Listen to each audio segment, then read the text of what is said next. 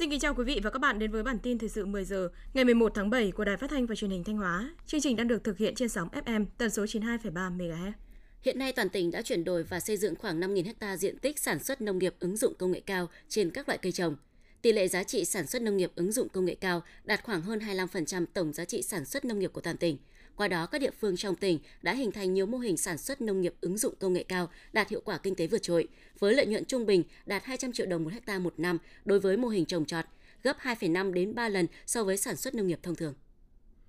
Thực hiện chương trình mục tiêu quốc gia giảm nghèo bền vững, nhiều mô hình tại huyện Cẩm Thủy đã và đang phát huy hiệu quả, như dự án nhân rộng mô hình giảm nghèo từ nuôi trâu bò sinh sản tại xã Cẩm Yên, mô hình trồng na ở xã Cẩm Liên.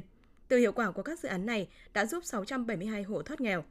Đặc biệt, huyện đã chỉ đạo chuyển đổi số hàng trăm hectare đất một vụ lúa mùa sang trồng mía nguyên liệu, mía tím, cây rong giềng để làm miến rong và trồng cây gai lấy sợi. Chú trọng phát triển chăn nuôi theo hướng sản xuất hàng hóa, phù hợp với từng vùng, phát triển chăn nuôi trang trại. Đến nay, thu nhập bình quân đầu người trên địa bàn huyện Cẩm Thủy đạt 48,2 triệu đồng, tỷ lệ hộ nghèo giảm còn 4,63%. Thực hiện chỉ đạo của tỉnh ủy Thanh Hóa cùng với việc cấp đất và hỗ trợ các hộ sinh sống trên sông xây dựng nhà ở, thời gian qua, huyện Thọ Xuân đã quan tâm hỗ trợ người dân tiếp cận nguồn vốn tín dụng ưu đãi để phát triển sản xuất, tạo việc làm, nâng cao thu nhập, vươn lên thoát nghèo. Hiện nay, huyện Thọ Xuân đang thực hiện cho vay 16 chương trình tín dụng ưu đãi cho hộ nghèo, hộ cận nghèo và các đối tượng chính sách vay vốn phát triển sản xuất, phục vụ đời sống sinh hoạt với tổng dư nợ đạt hơn 566 tỷ đồng. Trong đó, có 61 hộ đồng bào sinh sống trên sông được tiếp cận nguồn vốn tín dụng chính sách, góp phần đảm bảo an sinh xã hội trên địa bàn. Từ đầu năm 2023 đến nay, Thành ủy, Ủy ban nhân dân thành phố Thanh Hóa đã tập trung lãnh đạo chỉ đạo các ban, phòng, đơn vị, các phường, xã thực hiện các giải pháp về phòng chống tham nhũng, thực hành tiết kiệm, chống lãng phí, đạt được kết quả tích cực.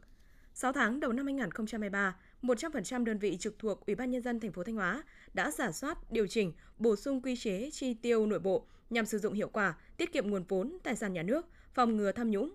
Ủy ban nhân dân thành phố đã triển khai 10 cuộc thanh tra, kiểm tra việc thực hiện pháp luật về phòng chống tham nhũng. Qua thanh tra kiểm tra đã yêu cầu 2 tập thể và 7 cá nhân kiểm điểm rút kinh nghiệm, thu hồi 89 triệu đồng, yêu cầu nộp ngân sách 59 triệu đồng, thực hiện thu hoàn ứng 203 triệu đồng tiền sai phạm. Tiếp theo là phần tin trong nước. Văn phòng Chính phủ vừa ban hành thông báo kết luận của Phó Thủ tướng Chính phủ Trần Lưu Quang tại cuộc họp công tác cải cách thủ tục hành chính và nâng cao hiệu quả tư vấn chính sách. Phó Thủ tướng yêu cầu lựa chọn những quy định, thủ tục hành chính đang là rào cản để tập trung cải cách, đôn đốc thực thi các phương án cắt giảm, đơn giản hóa, phương án phân cấp đã được phê duyệt. Trước mắt tập trung vào 714 quy định đã phê duyệt, phương án cắt giảm, đơn giản hóa chưa được thực thi, 618 thủ tục hành chính đã phê duyệt, phương án phân cấp chưa được thực thi, 808 thủ tục hành chính liên quan đến giấy tờ công dân chưa thực thi, đơn giản hóa theo 19 nghị quyết chuyên đề và việc cắt giảm, đơn giản hóa thủ tục hành chính nội bộ tại các bộ, cơ quan, địa phương. Theo Viện Nghiên cứu Quản lý Kinh tế Trung ương, 6 tháng đầu năm 2023, tổng vốn đăng ký của doanh nghiệp thành lập mới chỉ đạt 707,5 nghìn tỷ đồng, giảm 19,8% và chỉ tương đương 87,7% mức bình quân của cùng kỳ giai đoạn 2018-2022. Tình hình lao động việc làm trong 6 tháng đầu năm đối mặt với không ít thách thức do nhiều doanh nghiệp thu hẹp sản xuất do đơn hàng giảm và chi phí sản xuất tăng cao.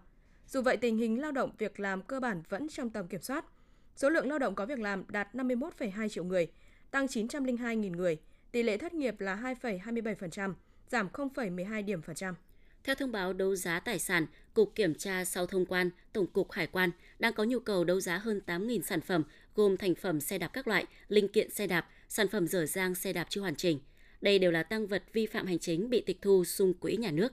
Đáng chú ý, có 3.220 xe đạp 26 Firmstrong và 700 xe Firmstrong thành phẩm, 57 xe lướt điện hãng V-O-Ride 10. Trị giá lô hàng này theo danh sách của cơ quan hải quan là 5,04 tỷ đồng. Giá khởi điểm của lô tài sản trên là hơn 5,1 tỷ đồng, tiền đặt trước 1 tỷ đồng. Thời gian xem tài sản từ 13 tháng 7 đến 14 tháng 7 tại công ty cổ phần ICD Tân Cảng Sóng Thần, thành phố Thuận An, tỉnh Bình Dương. Cuộc đấu giá sẽ diễn ra bằng hình thức bỏ phiếu gián tiếp vào sáng ngày 19 tháng 7.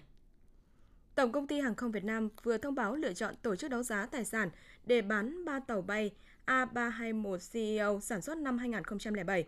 Cụ thể, 3 tàu bay đều mang quốc tịch Việt Nam, có số hiệu lần lượt là A350, A351, A352. Giá khởi điểm Việt Nam Airlines đưa ra cho từng tàu bay là 5 triệu đô la Mỹ, tương đương 118,7 tỷ đồng. Thời gian dự kiến tổ chức đấu giá là quý 3 năm nay. Hiện tại, 3 tàu bay đậu tại sân bay quốc tế Nội Bài và Tân Sơn Nhất. Theo thông tin từ Bộ Giáo dục và Đào tạo, đội tuyển Olympic sinh học quốc tế năm 2023